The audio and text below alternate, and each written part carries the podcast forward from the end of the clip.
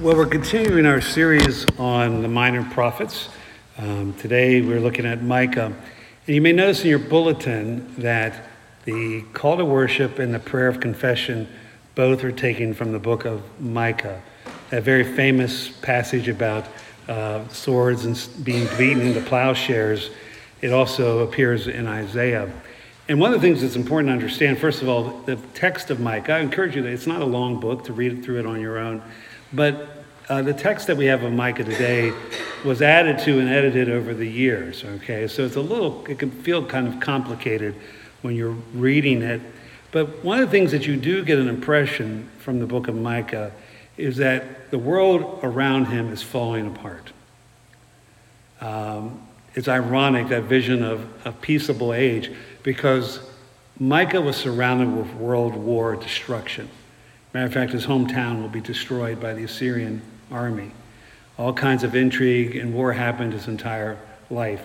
And in the middle of this rather dramatic changing world, a paradigm changing world that he lived in, uh, there was a vision for something better. So, this is part of how Micah comes to us today. And I'll be reading from probably the most famous chapter of uh, the book of Micah. So, listen to the word of God. Hear what the Lord says Rise, plead your case before the mountains. Let the hills hear your voice. Hear, you mountains, the case of the Lord, you enduring foundations of the earth. For the Lord has a case against his people, and he will contend with Israel. Oh, my people, what have I done to you? And what have I wearied you? Answer me. For I brought you up from the land of Egypt and redeemed you from the house of slavery.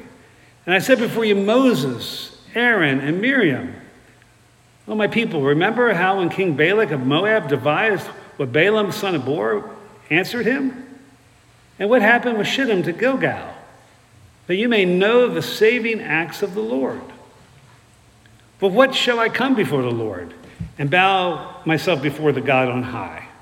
Shall I come before him with burnt offerings, with calves a year old? Will the Lord be pleased with thousands of rams and ten thousands of rivers of oil? Shall I give my firstborn for my transgression, the fruit of my body for the sin of my soul? He has told you, O mortal, what is good. And what does the Lord require of you? To do justice and to love kindness and to walk humbly with your God.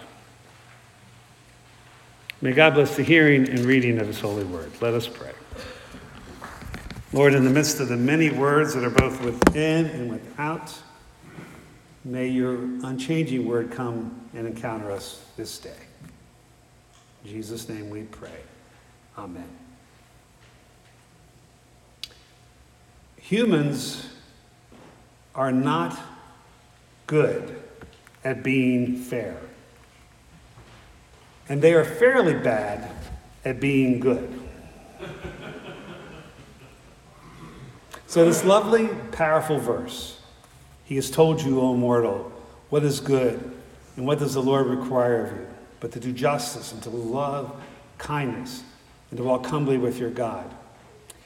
It makes a great bumper sticker it is a cool folk song. It's going to be a lovely anthem um, during the offertory. And a couple months ago, it inspired meaningful conversation at the interfaith discussion group we had at Zion. But both its understanding and practice elude us. For instance, I believe in the rule of law. I'm just not real optimistic how it works out for folks. Justice may be portrayed as being blind, but I'm pretty sure she peeks around the edges. The more power, the more wealth, status, privilege, depending on your race and class, justice often gives you a wink. Genuine justice has always been more than interpreting a given law or the Constitution. The Greek conception of justice was virtue, it's a virtue of the soul, and injustice is vice. For both Plato and Aristotle, justice meant goodness as well as a willingness to obey laws. It connoted a correspondence of rights and duties. Justice was the ideal to be lived out in human relationships. Now, Micah predates these giants of philosophy by about 300 years, and he would agree with them. But he would go a step further. He roots justice in human relations with being in a proper standing with God.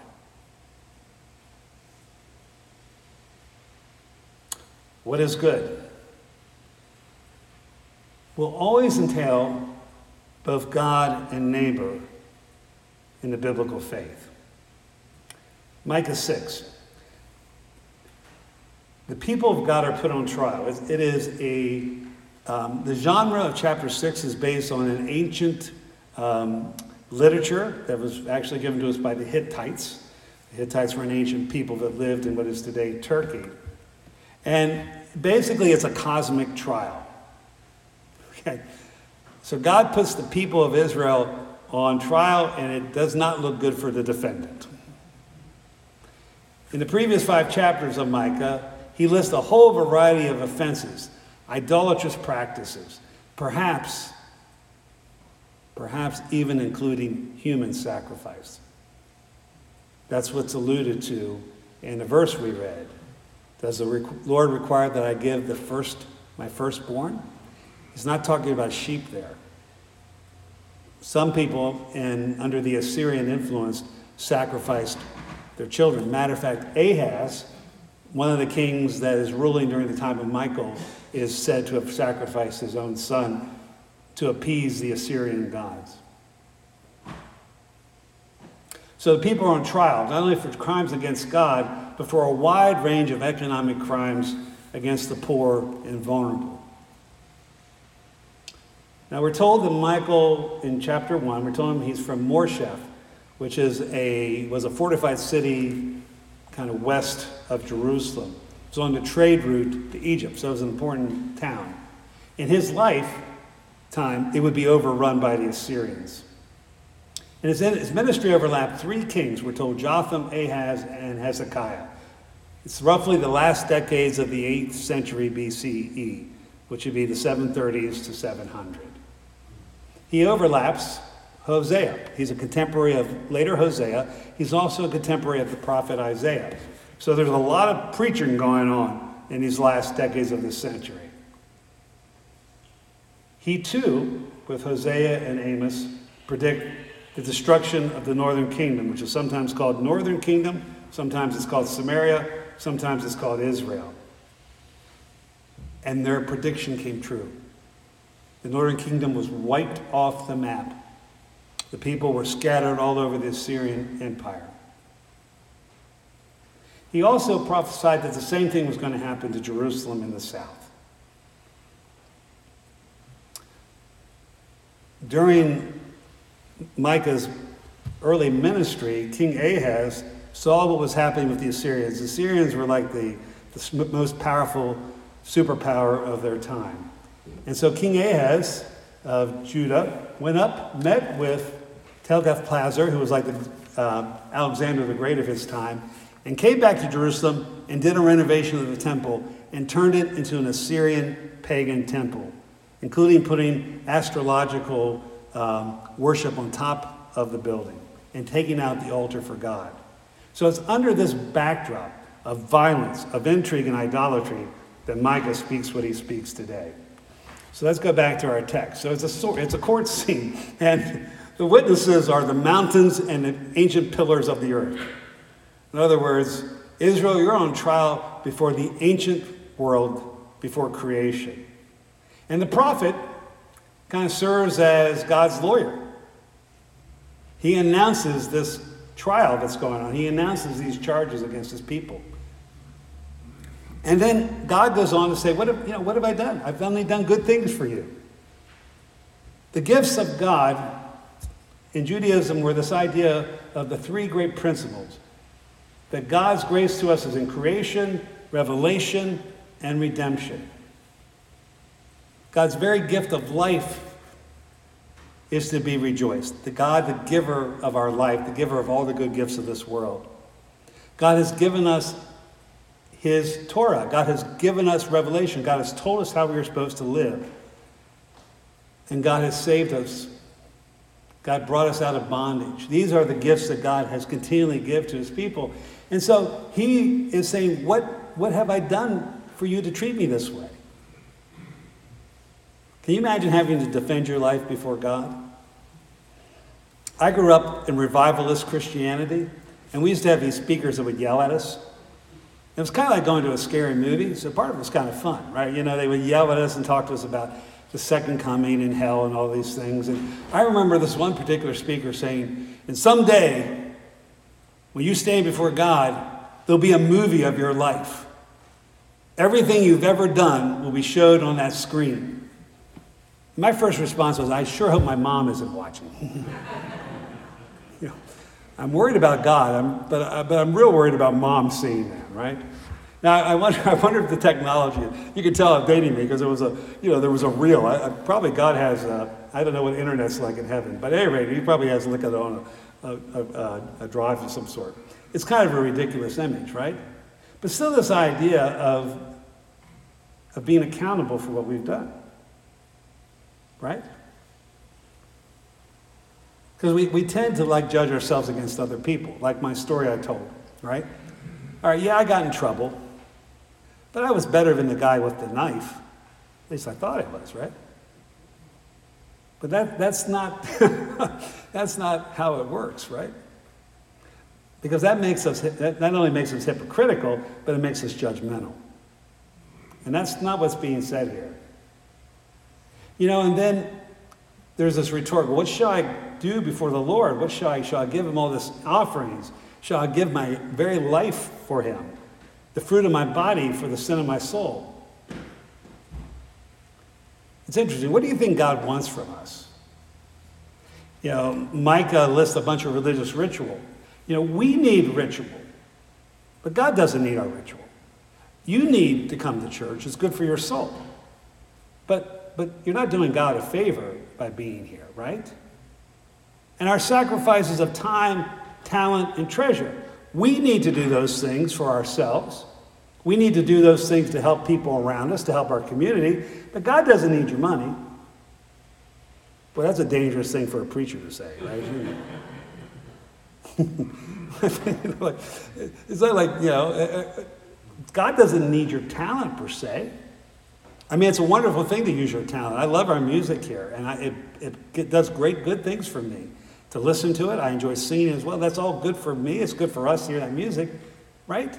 But that's for our own good, right? That's, God lets us do that because it's good for us, right? It helps us. What does God want from you? God only wants one thing from you, by the way. I know we spend a lot of our time negotiating, right? But God only wants one thing from you. God wants you. God.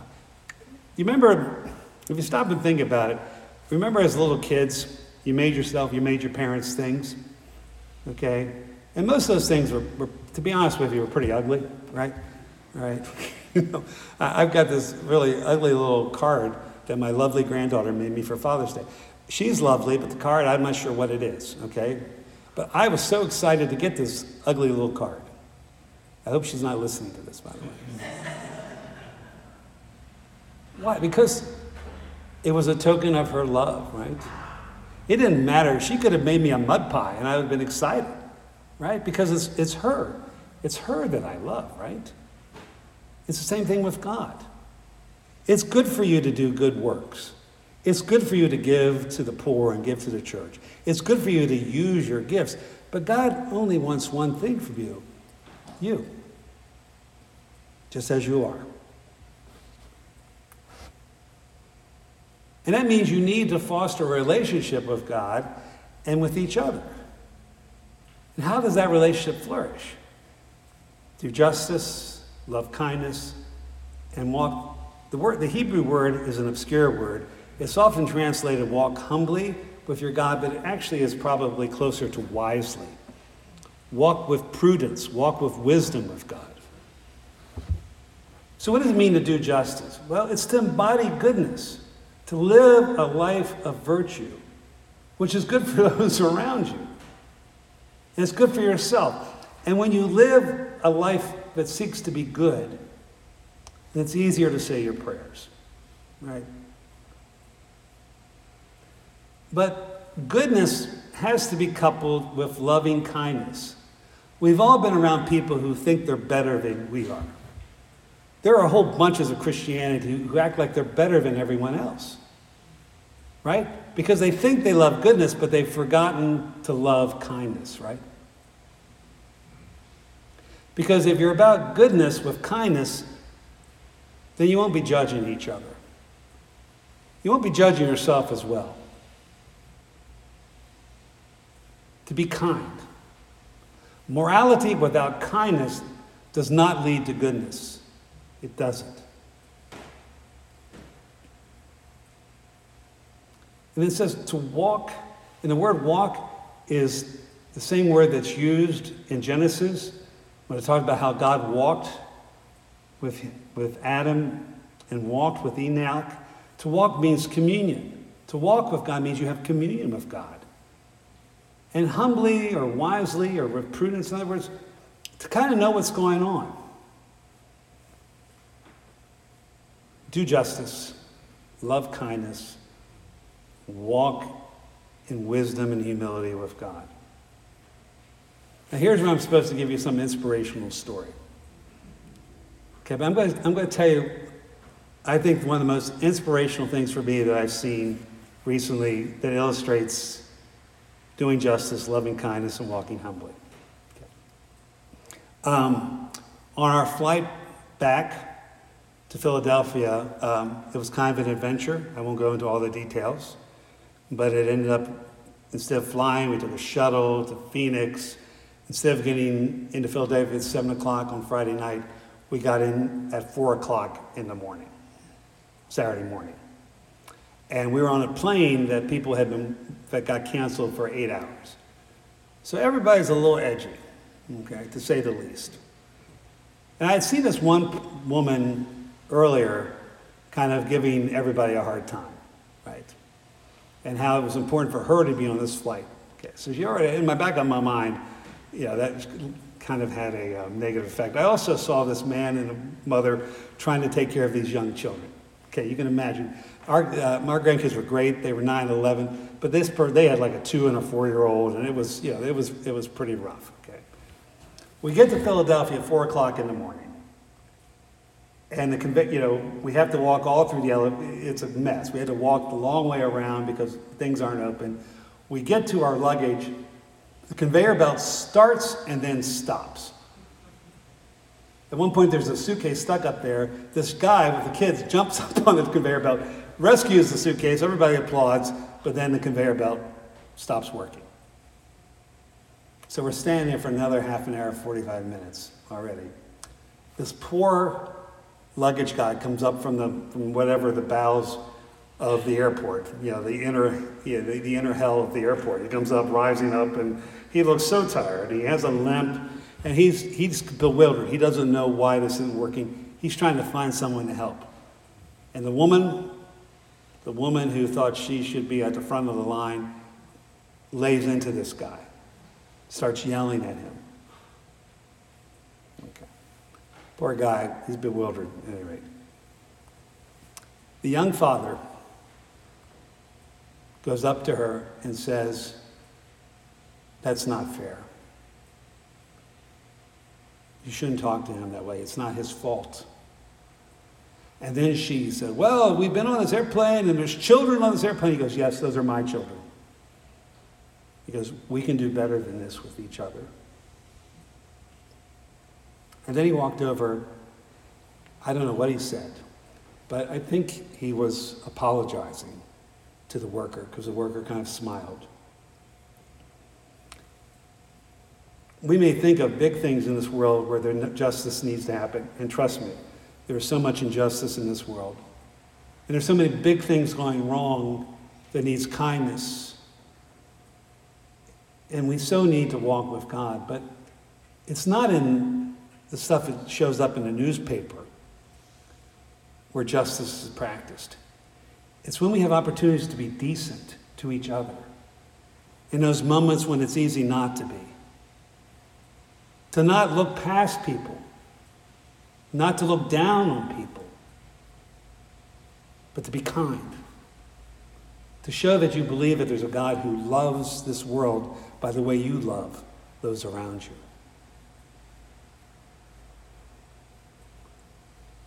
That's what it means to be good.